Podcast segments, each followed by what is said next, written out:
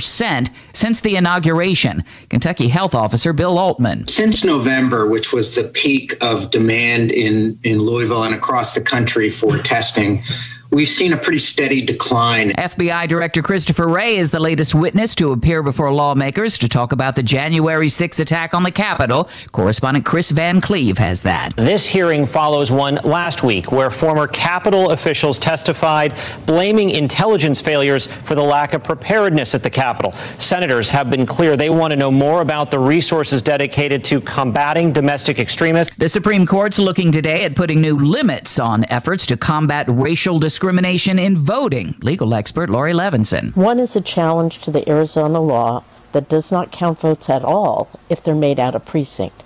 The other is an Arizona law that limits who can collect absentee votes. Both of these laws are being challenged as discriminating against minorities. Most of us feel like we're attached to our phones these days, but the problem has gotten worse for young people worldwide. Vicky Barker reports. Almost 4 out of 10 British university students are addicted to their smartphones, and their sleep is suffering as a result. Of just over 1,000 London college students studied, 406 met clinical standards for addiction to their smartphones, and more than 2/3 of them reported trouble sleeping, compared to just over half of the non-addicted students. Add Dr. Seuss classics to the list of things deemed racist or insensitive. All that I've noticed, except my own feet, was a horse and a wagon on Mulberry Street. Dr. Seuss Enterprises says it will stop publishing 6 books that portray people in a way that is hurtful or wrong. Dow futures are lower. This is CBS News.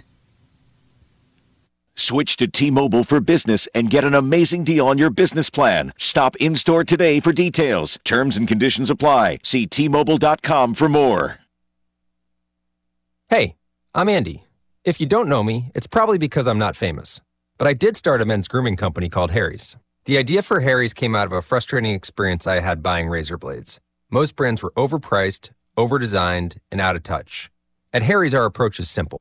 Here's our secret. We make sharp, durable blades and sell them at honest prices for as low as $2 each. We care about quality so much that we do some crazy things, like buy a world-class German blade factory.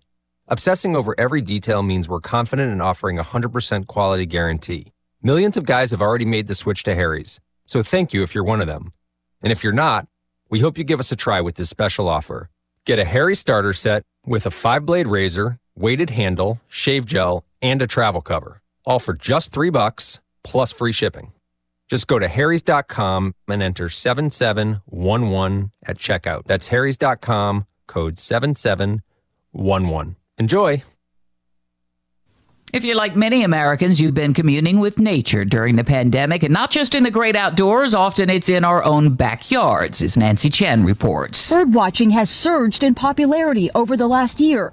From simple window feeders to outdoor excursions, the online database eBird reports a 37% increase in users documenting their sightings, and more than 2 million people use the Merlin Bird ID app in 2020. I think folks are surprised at what they see once they start paying attention. Caitlin Parkins is a biologist with New York City Audubon, which organizes birdwatching activities. Birdwatching is almost like a meditation, and I think people need that, especially right now. Nancy Chen, CBS News, New York. Environmentalists say the pandemic dramatically slashed carbon emissions, but now they're making a comeback 2 times higher than before the pandemic. I'm Cammy McCormick, CBS News. Thinking about life insurance? What if you could make one free phone call and learn your best price from nearly a dozen highly rated, price-competitive companies? Well, that's exactly what happens when you call SelectQuote Life. For example, George is 40.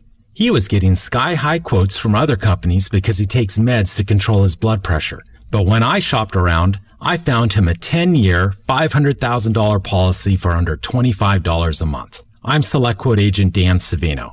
And believe me, if SelectQuote isn't shopping for your life insurance, you're probably paying too much. For your free quote, call 800-721-4880. That's 800-721-4880. 800-721-4880. Or go to SelectQuote.com. Since 1985, we shop, you save. Get full details on the example policy at SelectQuote.com/commercials, or price could vary depending on your health, issuing company, and other factors. Not available in all states. In today's world, the last thing you need is a broken cell phone. If you've got equipment in need of repair, Athens Cell Phone and Electronic Repair is here to help. Athens Electronic Repair services all brands of electronics, cell phones, tablets, game systems, and more. Plus, during the health crisis, Athens Cell Phone and Electronic Repair offers home pickup and delivery and a contact-free drop-off kiosk outside the store. Don't work from home with a busted computer. Call Athens Cell Phone and Electronic Repair at 740-590-1677 or visit the shop at 386 Richland Avenue, Athens. Hi, it's Randy and Boots from the Auto Smarts Radio Network, and why should you listen to our show on this station? Well, Boots is a man of many talents and his knowledge you won't believe. Just listen. Hey, Boots, what's your favorite thing to talk about? Cars. Rick Ocasek was the lead singer of what band? The Cars. What was Gary Newman's biggest selling song? Cars. Who was the all-time leading scorer in Notre Dame basketball history? Carr. That's right, Austin Carr. Anything you'd like to add? Cars, 57 Chevy. That's Auto Smarts, Friday afternoons at 1:06 on 970 WATH and 97.1 FM. That's a 57 Chevy? Cars. Hi, I'm Kim. And this is Ruth. Please join us every Wednesday morning on 970 WATH to make it happen. It's the Kim and Ruth Show. Well, it's probably not. It's not the Kim and Ruth Show. It's really... I don't know. Tune in to Make It Happen with Kim and Ruth every Wednesday morning at 10:06. And we'll spend time talking about health and wellness topics. And all aspects of healthy living. But we know that you're the real expert in your health, so let us help you make it happen. Wednesday morning on 970 WATH to Make It Happen. Are you ready for an upgrade for your home? Then check out Superior Renovations in Albany for all your home improvement needs. Superior Renovations is a family-owned business of over 20 years specializing in bathroom and kitchen remodelings. Superior Renovations is committed to superior quality and results. For your free estimate, call 740-517-8795. Great references and great prices available for your next project. Superior Renovations, 27480 Old State Route 346 in Albany. Introducing Donato's Cauliflower Crust Pizza. Donato's Cauliflower Crust Pizza has 30% fewer carbs than the brand's thin crust, and you can choose from 3 signature 10-inch pies, including cauliflower heat with pepper jack cheese, jalapenos, fresh red pepper, and plant-based sausage. Or the cauliflower garden with green peppers, onions, mushrooms, and plant-based sausage. Not your style? Totally okay. You can make your own 10-inch cauliflower pizza to your liking. Only at Donato's on East State Street in Athens. I-N-E-P-T. Inept Tech. 2468. Who do we appreciate? Oysters. Raw. Well, Coach Turf, you're coming off a 33-0 loss to SOS in your season opener, but there must have been some bright spots in the game for you. Well, no, not really. I don't know what ball game you was watching, but I knowed that we was in trouble right there at the start of the ball game when we kicked off, because we was breaking in a brand new kicker, Sammy Sidewinder, and he come up to that football, his first college football kickoff, and he took up a divot that good old Shank Wedgman, the star of our golf team, shoot, he'd have been proud of that rascal. And old Sammy kicked a tee further than he kicked the football, and then they recovered it on their 41-yard line. I guess it's downhill from there. Well, it does sound like an ominous beginning. Well, it wasn't very good at all. I know you told me that going into the game you thought their safeties were inexperienced, and you'd be able to work on them with your passing game. How did their safeties play? Well, they played a real fine ball game. In fact, they played a better ball game than I thought they'd play. We had a special play cooked up for the star of our team, our star wide receiver, Needles Norgan. You know Needles. He's 6'9", weighs 98 pounds. He's a rather thin boy, and we tried to take advantage of that. We was wearing our white road uniforms, and Needles being so thin, we figured he could lay right down on the sideline, and when we centered the ball, we'd quick throw him the ball, and he could run for a touchdown. He jumps up, catches it, you know, and we thought we'd take advantage of their inexperienced safeties. When they caught on, we run that play once and got a big gain, and right after that, I bet our quarterback, 3rd and 12, must have thrown 7 interceptions we was running that play. We'll be back with more from Coach Turf in just a moment. And brought to you by Steak and Shake, right? Is that what we said? Yeah, we did. Okay. Yeah. Steak and Shake. Let's see, where's the button? What am I missing? Oh, there it is, right there. Oh, that? Yep. That. Okay, right that. Steak and Shake. Well, Coach, it's customary for coaches to award a game ball to the game's MVP after each game. Which member of the Oysters gets that honor this week?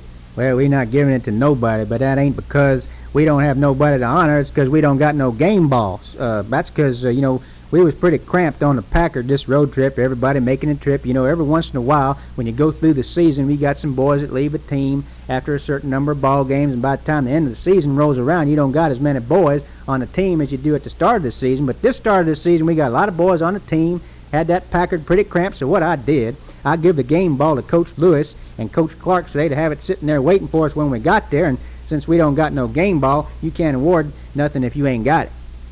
Well, Coach, this sounds fairly serious to me. You mean you still haven't heard from Coach Lewis and Coach Clark? Are they still lost? Well, I'm glad. Whoops, let me get that. Hello. Uh-huh. Uh-huh. That's right. Well, I guess that's okay. Long as you and Coach Clark's all right, why don't you give me a call along about Thursday with what you got. We'll see you. Bye. Well, who was that, Coach Lewis? Well, that's right. You know, he said he had to sell the game ball for a couple bus tickets to Indiana so they could scout our next opponent, Indiana Orthopedic University, and, boy, you know, that trip's going to wear them out. How's that, Coach? Well, you got to take the back roads to get to IOU, and that always makes you bone tired. Be listening again, sports fans, for the next thrill-packed interview with the head coach of the Fighting Oysters of Inept Tech, the coaching legend in his own mind, the one and only Coach Art Turf. In our 71st year of service to Southeast Ohio, AM 970 and 97.1 FM. WATH-FM. Yeah, boy. It's a Tuesday. Beautiful sunshine booming in our window this morning. Still, it's only 28 degrees outside. Still chilly. But that's going to climb up. Mid-40s are high today. Almost 60 tomorrow, they say. Hey, we got a free-for-all Tuesday.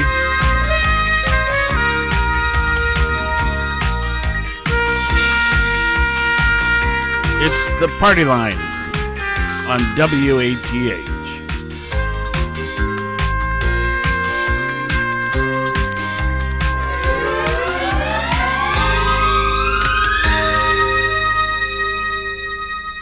Good morning, folks. Welcome. And let's see here. What do we have? 9:14 here at WATH. Okay, seriously. Scott, do you like the show? Do I like Art Turf's show? Yeah. Yeah. Have you heard me back here laughing whenever some things occur? I mean, it's so stupid. It's goofy, but it's a funny parody, you know, about football, and especially, you know, when you hear these quips in there that the interviewer said, the sports guy said, your game kind of got off to an ominous start, didn't it, Coach? And the coach says, well, it wasn't very good. Yeah. You know, and I just... and then he goes on to say the kicker kicked the tee farther than he kicked the ball. When they kicked off. Comparing it to a golf divot and all that. Yeah, yeah. Well, anyway, I just... well, you know, I don't know what... What? Okay. Yeah. That one, too. That's pretty fun. At the end. I see people out and about, you know, when I'm out and about. Out and about. That tell me that, you know, they've heard us talk about, do we like this show or should we keep this show? And everybody that says something, when they stop me and we chat about something, sometimes they'll leave me with, you know, don't take Art Turf off. We like that show. You know, a husband and wife. And they're like 60s, I guess. All ages. You know, it does consume 5 minutes or so. And so if I have a guest, we generally drop it. Because you know I wanna have the guest have the full period. Yeah. But anyway, I think we have a caller as well. Good morning. Good morning, guys. Hi. Good morning. Thank you very much for starting out the day with Coach Art Turf. Okay. You, see? You're reinforcing this, are you? Well, laughter's good for you. Of course. Amen. And he makes me laugh. Yeah. I think he said one of his players was 6'9" and weighed 98 pounds. Yep. His name was Needles. I love football. Yeah. But this thing it's perfect way to start the day. You know, I don't know where I found this program. It was many years ago. Yeah. And I kept it on the shelf back where I have collections of things. And then I found it this last summer. And I gave it to Connor, and I said, listen to this. And he couldn't believe it. And Connor's, of course, what, 22? Well, he's 23? Also, you know, a sports fanatic. Oh, yeah. Anyway. So I said, let's put it on the air. He said, are you kidding? Oh, you know, and I said, no, let's run it. And since then, he's become a fan of it, too. But anyway, it's just great. Just keep playing it. Okay. You must have some other older things back there. You know, one of the things, I'm trying to find them. And the other thing is some of the what do you call it? The media that it's recorded on, well, like reel-to-reel tape recorders, right? Oh, yeah. Okay. Now, we have couple machines here, but none of them are installed or working. So we have to get that working again because, well, just personally, one thing I'd like to bring back is the Fred Palmer commentary. I would like that myself. Okay. Yeah. Just thought you'd like to know? Yeah. Yeah. And, of course, and there's others, too. So, anyway, we have a great It's okay. So behind the station, there's a mobile home, right? Uh-huh. That we turned into offices, which were supposed to be for like 10 years temporary, right? And here we are approaching 50. Anyway, sounds like me. Yeah. So in fact, my own office is there, but back in what was the kitchen is all storage of these old programs and things. And we just got to get into it because there's a wealth of stuff in there. Yeah, that would be great to hear some of that stuff. Yeah. Okay. Hey, thanks for your call. Yeah, you guys have a great day. Thank you. You too. Bye. Bye-bye. She always sounds so happy. She is. Again, like I've said, we've spoken off the air when she's called during, you know, either the morning show I do or Sentimental Journey, and she's just a cheerful person. I want to meet her. Maybe I have. I don't know. Anyway, I just like her nature. Yeah, the reason I said something about Connor's age was just the age range of how people like that show, the Art Turf show, you know, about. You mean it crosses all ages? Yeah, okay. Wide range. I didn't know what you meant there exactly, but now I do. Yeah. Yeah, well, it's just nuts. That's all. And I like things that are nutty. I do. Can I get my coffee refilled here? There it goes. I'm having trouble getting the thermos cap off here.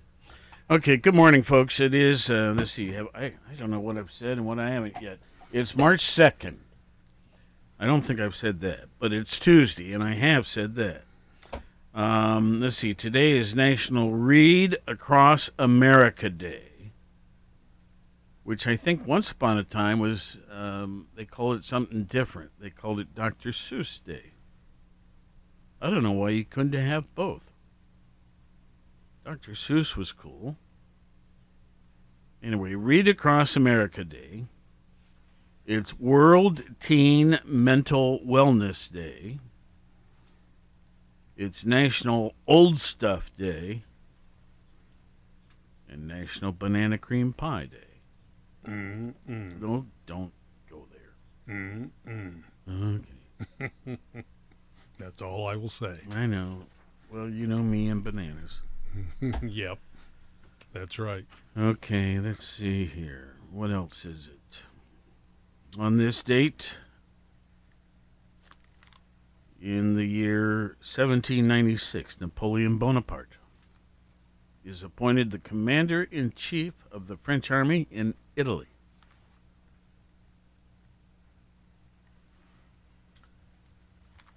In 1807, the U.S. Congress bans the slave trade within the U.S., effective January 1st of 1808.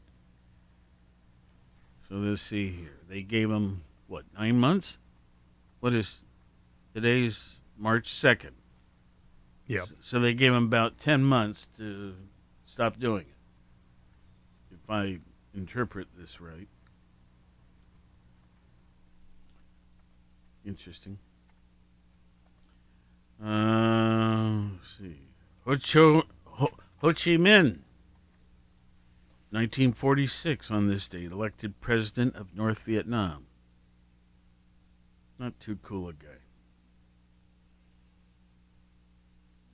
What else here? 2002, the U.S. invasion of Afghanistan.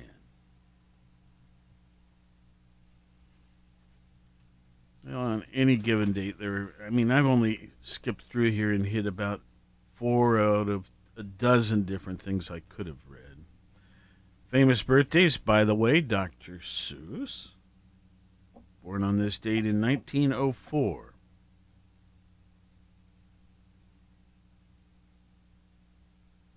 That was also my dad's birth year, 1904. By the way, Dr. Seuss died in 1991. My dad made it a little bit further than that. Chris Martin, who is that? This is someone celebrating their 44th birthday. Chris Martin. Chris Martin. Looks like a sprint car driver. Okay. Huh. Well, here, let me show you his photo. What year was he born? Well, let's see. Oh, doesn't get just the age? Mm-hmm. Okay. Oh, yeah, I think he's a race car driver. Okay. Desi Arnaz, as in Lucy and all of that, right? Mm-hmm. Yep. This was his birth date, but in 1917. Mikhail Gorbachev, who's still alive, of course, celebrating his 90th birthday today. Oh, a correction to Chris Martin there. He's also a race car driver, Chris Martin, but the one we're talking about here, he's the lead singer of Coldplay, who is a alternative top 40 group. Okay. Great music they play. They have one song they play that's called Charlie Brown. I love that song. You have it here? No, I haven't been able to find it, but I'm gonna. Well, surely it's in our FM system. I look for it there too. Okay. There are a lot of Coldplay songs in there. But Shane is going to be working on adding some new ones, so I'm going to add that to the list. Okay, famous deaths. There's two to point out today. Howard Carter, born in 1873, died in 1939, wearing a remarkable top hat in this picture here. Howard Carter. The other one we have is John Wesley, and born in 1703, but died on this date in 1791. So Howard Carter, what do we have? Howard Carter was an English archaeologist and Egyptologist. He became world famous after discovering the intact tomb of the 18th dynasty pharaoh, King Tut, in November of 1922. Well, we've talked about King Tut sometimes on this show. I remember going up to Chicago to visit an exhibit. Okay, and then John Wesley. I'm on the tip of my tongue. I almost think I know who he is. A religious leader, right? Yeah. He was an English cleric, theologian, and evangelist who was the leader of the revival movement within the Church of England, known as Methodism, The societies he founded became the dominant form of the independent Methodist movement that continues to this day. Some people, you know, they say, John Wesley, oh, the Wesleyan Church, right? I was like, no. Right. But you're in the right ball game. Okay. We'll set those over there. Let me give you an abbreviated update on the COVID status. I'll just do Ohio and Athens. Here in Athens, we had 6 new cases to add to our number yesterday. Excuse me. That brings the total of cases thus far in our county to 4,637.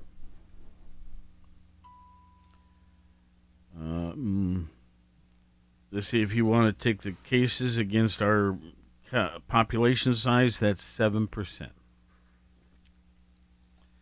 But as of today, 347 are active cases. I believe 165 are visiting a hospital in either ICU or regular, and 182 are recovering at their homes.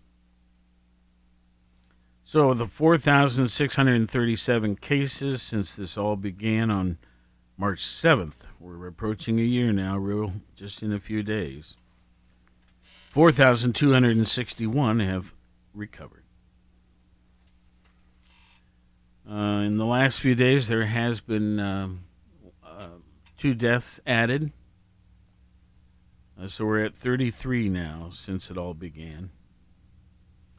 And the other interesting fact always is how many vaccines. 8,840 people in our county have now received at least 1 shot, and a number of them have gotten the full thing. We also have that new Johnson & Johnson to add to the mix, which is a single shot anyway. And they are talking about getting that started. I don't know about Athens yet, but they're the first doses of that to actually be administered somewhere in the nation today. Yeah, some of them are in Columbus, actually. Fair enough. Now, the state of Ohio. Of course, we're like 11.5 million people here. In Ohio, it started on January 24th. Wait a minute, that's not right. March 1st. So 1 year ago yesterday was our first state case. Yesterday there were 1,552 new cases, bringing the total thus far for the state to 968. I'm just going to round it off. 969,000 cases. Presently, there are 71,549 active cases. 7,000 of those are in an ICU unit. 43,299 are in a regular hospital room. And 21,167 are at their homes recovering.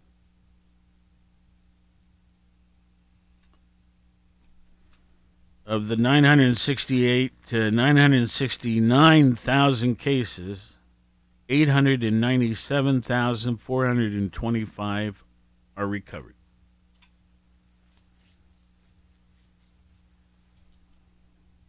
But the state has had 17,346 deaths.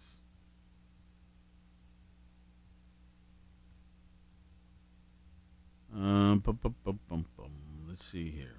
The last thing, vaccinations. Okay. As of, let's see. As of 2 o'clock yesterday, 1,687,834 people have received at least one dose, and many of them two now. So they're vaccinated. That is 14.4% of our population.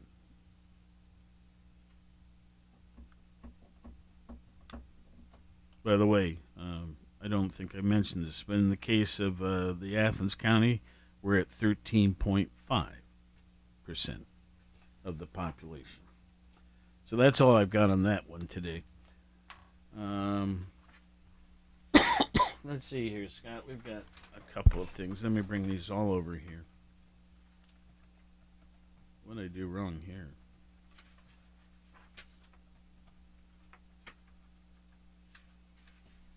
Oh, I see what it is. So, I'll give you. We'll get through most of these, but I'll give you some choices. Okay.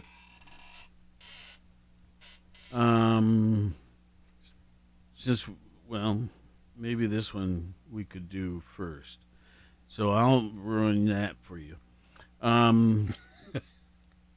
Since we just talked about COVID, this is a COVID report. And it's entitled States That Have the Fewest Restrictions Due to COVID. All right? All right. We'll take a guess. Where do you think, what state has the fewest? Florida. They come in eighth. So there's seven that are less restrictive than Florida. Alaska. Comes in sixth. Oh, I'm getting closer. Yeah. Getting warmer. Can't be California. Mercy, no, it's on the other end. Okay. Okay, They rank 47th as having the most restrictions, okay? No. They rank 47th overall with the higher the number, the most restrictive. There we go. That makes more sense. Got it. Okay, so then I didn't mean to. So the state with the fewest restrictions, Iowa. Followed by South Carolina, then Oklahoma, Idaho, South Dakota, Alaska, Utah, Florida, Tennessee, and Montana. Those are the 10 with the least. How about the 10 with the most? We'll go from the most severe will be the last, okay? Okay.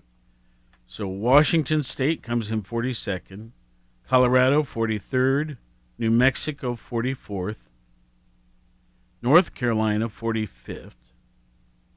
Massachusetts, 46th. California, 47th. Hawaii, 48th. The District of Columbia, 49th. Vermont, 50th. And Virginia, 51st.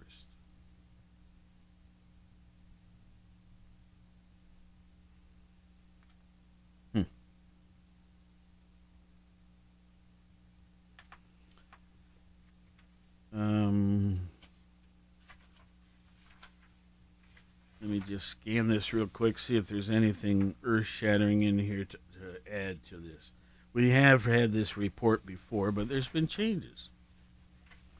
Well, I mean, my Idaho was number 10. Now it's number 1 in terms of restrictions. Stuff like that. Okay, I think we'll put that one away. Okay, now, Scott, we've got best cities for electric car owners and best and worst states for women. Let's go with the latter. Okay. I'm interested at since... March is National Women's Month, I believe it is. You know, in my house, every month is. There you go. Good answer. I hope Pat's not listening. Let's see here. Let me get a sip here. Good job. National Women's History Month, too, by the way.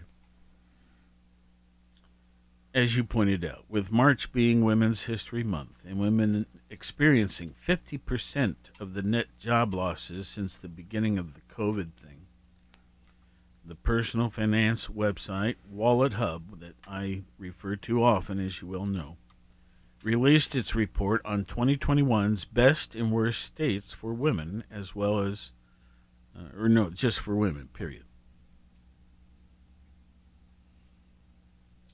Let me tell you what that last few words was going to be, as well as accompanying videos. Okay, so they also sent out some videos with these reports. Okay.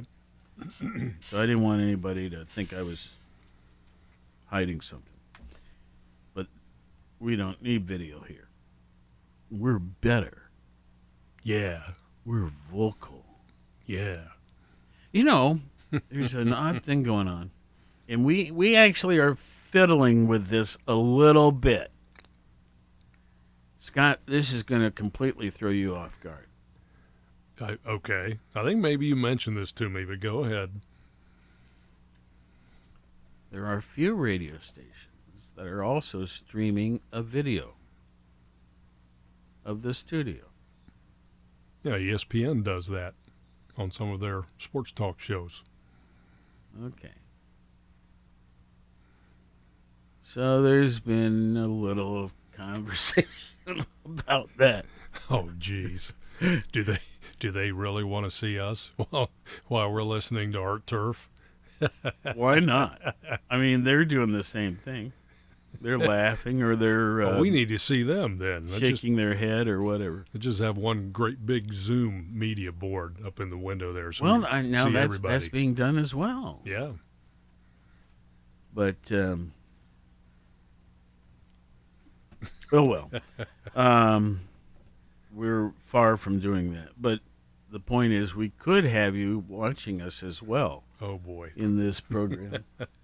What the world is on the base of that computer monitor? That must be your disinfectant. Sanitizer? Dried in heat. Oh, yeah, it is.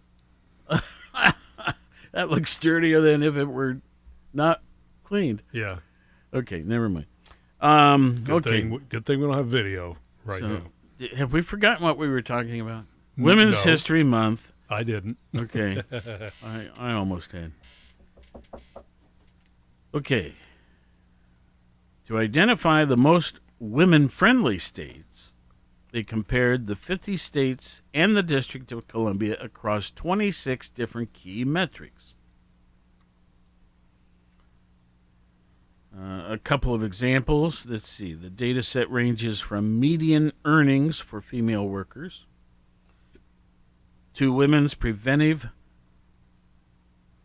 health care to the female homicide rate.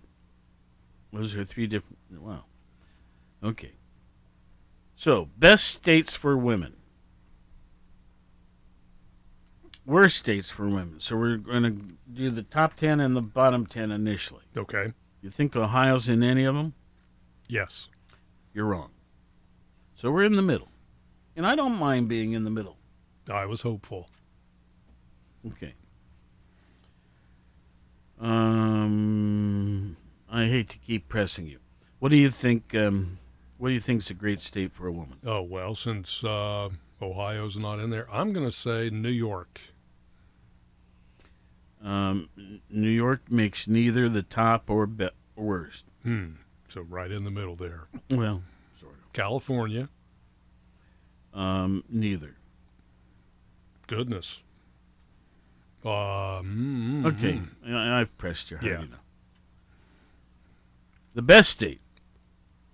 Let's count it down. So South Dakota comes in 10th, Wisconsin 9th, Massachusetts 8th, Washington State 7th, Iowa 6th, the District of Columbia 5th,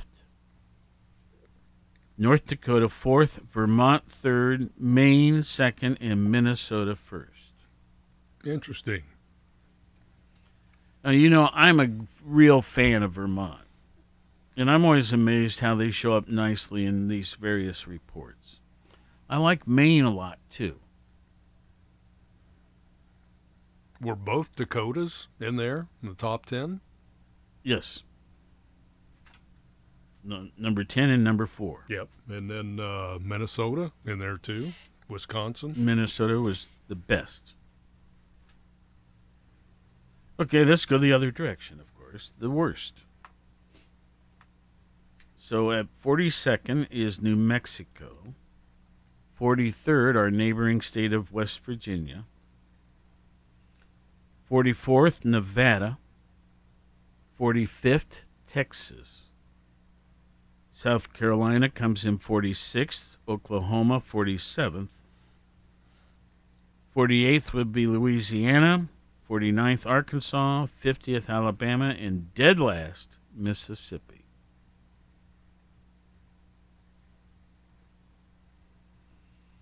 Interesting, the geographical difference there from north to south. Mm-hmm. Okay, so let's do some specifics. Let's see here. Best versus worst. The District of Columbia has the highest median earnings for female workers. This is adjusted for cost of living, which is $35,574. Which is 1.5 times higher than in California, which has the lowest, $23,049. There goes my phone. Potential spam. Okay. Did you get that one? Did I do it well enough? Yes, I think so. I got it, yeah. Okay. The District of Columbia has the highest share of women who voted in the 2016 presidential election. Hawaii has the lowest. And what are we talking about? So, District of Columbia, 77.2% of the women voted. In Hawaii, 49.3%.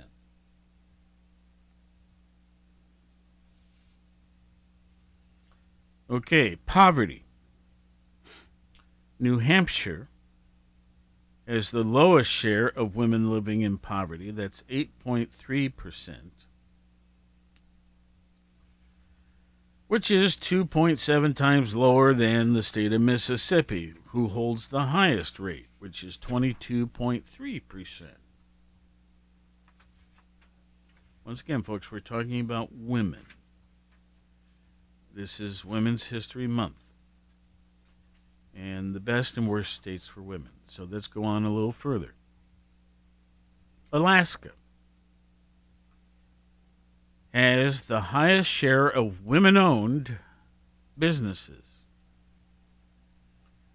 22.9% of the businesses in Alaska are women-owned. South Dakota has the least at 14%. It's interesting. Yeah, especially after that earlier ranking. Massachusetts has the lowest female uninsured rate, 2.1%. Texas, the highest at 16.5%.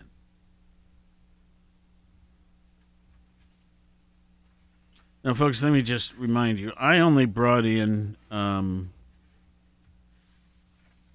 summary like. Oh, no. I guess yesterday I brought in the big report. Oh, okay. Okay, so let me set this over here. Let me see if there's anything that really jumps out at us.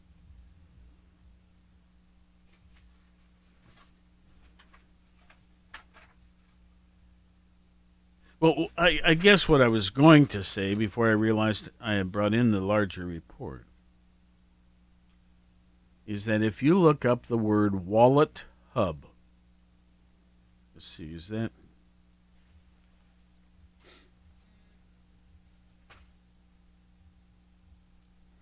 And I don't think there's a space between it. So Wallet Hub. You could look at in greater detail any of these reports that we bring in here once in a while. I have just over the years found them to have some very interesting topics, and I trust what they do to be not biased, if you know what I mean, yeah, to make a certain point. So, of course, here on a live radio show, we can't give all the details. All right. Well, let's then move on.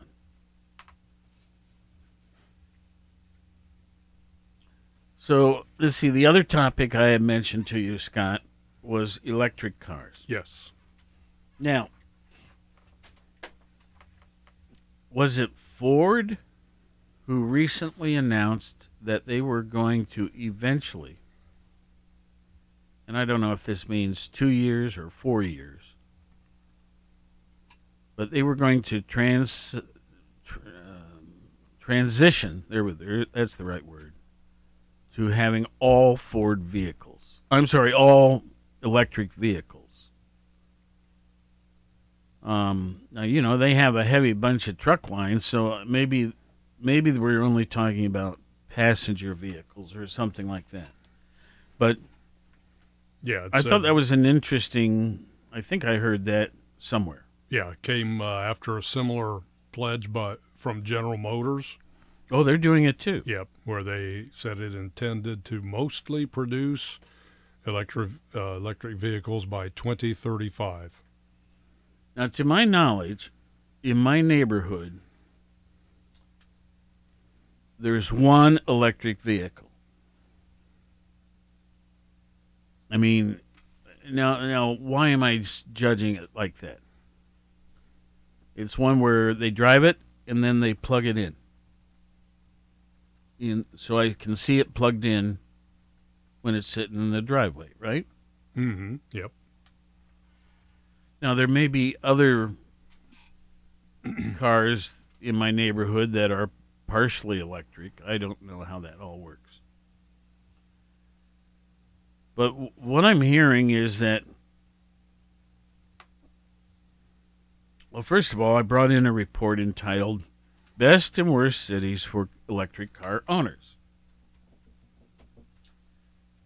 Now, I have a great friend who was saying that these car batteries, I guess they're expensive. I would assume so.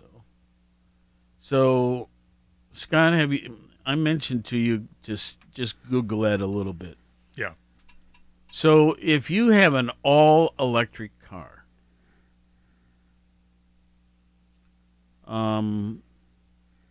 the thing that's going to give out, I think, first is the battery. Do they say anything like the average battery should last a typical 3 years or something like that? Yes, they do. What is it? Well, first of all, the cost of replacing an electric car battery runs in the thousands. Thousands. Mm-hmm. A Nissan Leaf battery, for example, costs $5,500. Holy cow. Mm-hmm. The price can be offset by the Leaf battery refurbishment program. Customers pay about half the regular fee to receive a refurbished pack, though the program is only available right now in Japan. Okay, now, I'm just wondering, is the $5,000 cover just the cost of the new battery, yep, or does it cost the recycling of the old? That's the battery cost itself. Okay. So, okay, what do you do with the old battery? They are recyclable. However, some things that I've looked at here, we'll just go on to say May of 2019, Nissan studied driving and charging patterns of nearly 40,000 of these Nissan Leaf owners in Europe. Now, after they looked at the miles driven and the effect on the battery health, Nissan concluded that the Leaf's battery will outlast the overall vehicle by at least 10 years. Now, that's Nissan. All right, so there is a consumer disposal fee in California, for example, where it says all batteries in California must be taken to a household hazardous waste disposal facility, a universal waste handler, or an authorized recycling facility, because they are very flammable. So, but it doesn't say what it costs to turn them in, right? Well, there's the fee that the dealership will charge, but it does not list how much. But according to that first report, it said half of the price of the refurbished. No, I missed that. Yeah. I missed that. Okay, about now we've got a caller that's called in during this. Do you have anything to add to this? Yeah, well, one of the things that the electric car industry driving hard is going to generate is we had a grid problem in Texas just because of a storm recently with our electric grid. Sure. You got to be careful what you ask for and what you get, because if our industry of the automobile, with the massive numbers there are across the United States, transfers over very quickly, we do not in any way, shape, or form have preparation for that in our electric grid.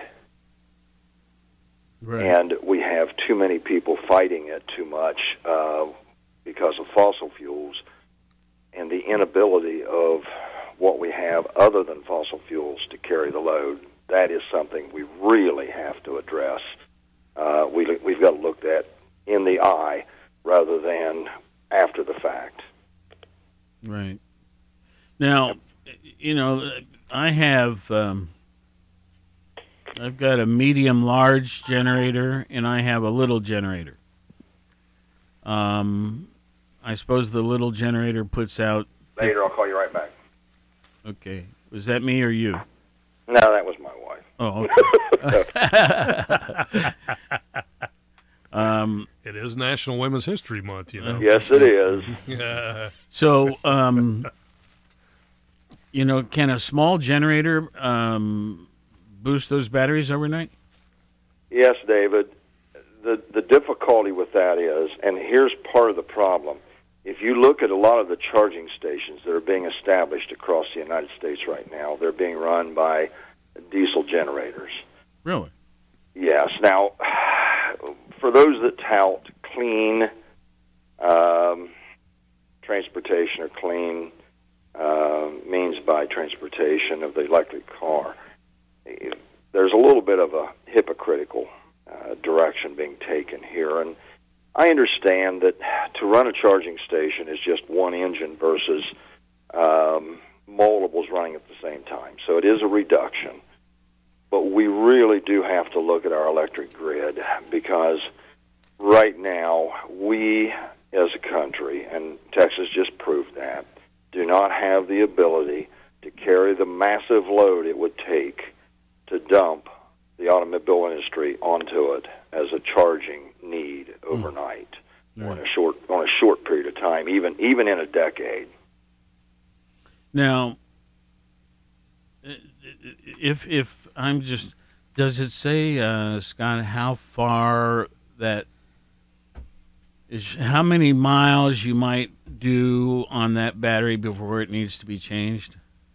No, I don't get a total mileage amount. Or did they say how many years a battery might last? Well, they're saying 7 to 10 years. Okay.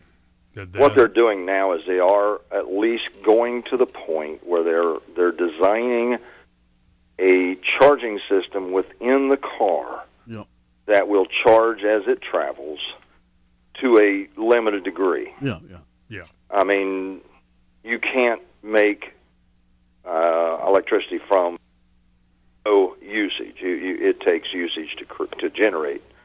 So eventually that nulls itself out, or it nullifies. But overall, that is the direction they've got to try to take, is make that much, much more efficient in the ability to recharge while in motion, using the car's physical motion to whether it be using the air that that's going through and porting that, however they design it, but there has to be a way to make that more efficient in that direction for a charging back into the battery rather than raw charge at a park state. Well, you know, and then you hear that your replacement battery costs $5,500. Everything is expensive when it's new. Yep. Here's the part that they don't address either. The same thing they don't address with solar energy. The cry is the carbon footprint is evil. Well, you know, from fossil fuels. And, okay, that has its positives and negatives, but the carbon footprint for making a solar panel, the carbon footprint used to make a battery, one of those batteries, is pretty tremendous too. Okay. So you have a good, bad, and an evil in everything. There's not anything in this world that's perfect. Well, I knew that part. Well, you looked in the mirror this morning, right? Yeah. Have a good day, David. Okay, thank you. See you, Dave. Okay. Dave Russell of TV Supply joining us. Yeah, another thing they talk about in this research, too, is the pile-up of batteries once they're done. If they're not recycled, we could see very real possibility. I've seen those piles. Yeah, of a big disposal plant and having nothing but a huge pile of electric car batteries in them too. So it could be an environmental hazard as well. And with these being flammable, you know, it's could be environmentally challenging as well. Well, they ranked 200 cities. Irvine, California, where my wife was for the last 3 months, visiting her son out there, is the most electric car-friendly city. You know what I'm trying to say. Yeah. Riverside, California, number 2. Sacramento, California, 3. In fact, 9 out of Colorado and Utah. Okay, 8 out of the top 10 are California cities. Now, how about the worst cities? You see, what are we doing? We've got a minute and a half. Worst cities, they say Midland, Texas is dead last, and they only went 200 deep. Then a bunch of Nevadas, another Texas, Michigan, Detroit, actually. That's odd. Miramar, Bridgeport, Murfreesboro, Olaf. Okay. Well, yeah, if I can add something real quick here. This is from the Institute of Energy Research. It says the global stockpile of these batteries is expected to exceed 3.4 million by 2025. Compared to about 55,000 last year. This is almost a 62-fold increase in 7 years. Yeah. Well, you go from nothing to something. Yeah. I mean, of course it's going to be big. Yeah. Folks, we're going to wrap up the day here. Next in sound, of course, the Sentimental Journey program with Scott. Yes, indeedy. And come on along. You'll get underway here in about 7 seconds. Well, no, we got CBS News first. So have a great day out there, won't you? In our 71st year of service to Southeast Ohio, AM 970 and 97.1 FM. WATH-Athens. This is CBS News on the Hour, presented by Indeed.com. I'm Cammy McCormick. The Johnson & Johnson vaccine is rolling out. Errol Barnett is keeping track for us. Here at the UPS Healthcare Command Center in Louisville, Brian Thomas's team is tracking vaccines across the U.S. and Europe. While we're excited to have the new volume come on board, and that represents another provider, we absolutely can't lose track and sight of all of the other responsibilities we have for the existing 2 providers. Now another pharmaceutical company says it will assist Johnson & Johnson as correspondent Stephen Portnoy reports. It's a unique and historic partnership for the 2 New Jersey-based pharmaceutical giants. Merck will devote 2 of its factories to filling and producing the Johnson & Johnson vaccine. It could take months to get the process going, but the joint effort has the potential to dramatically increase the supply of COVID vaccines. The increase in vaccines has states and counties scrambling to set up more appointments for people in Miami. It's a great relief. You can't see my ear-to-ear smile behind this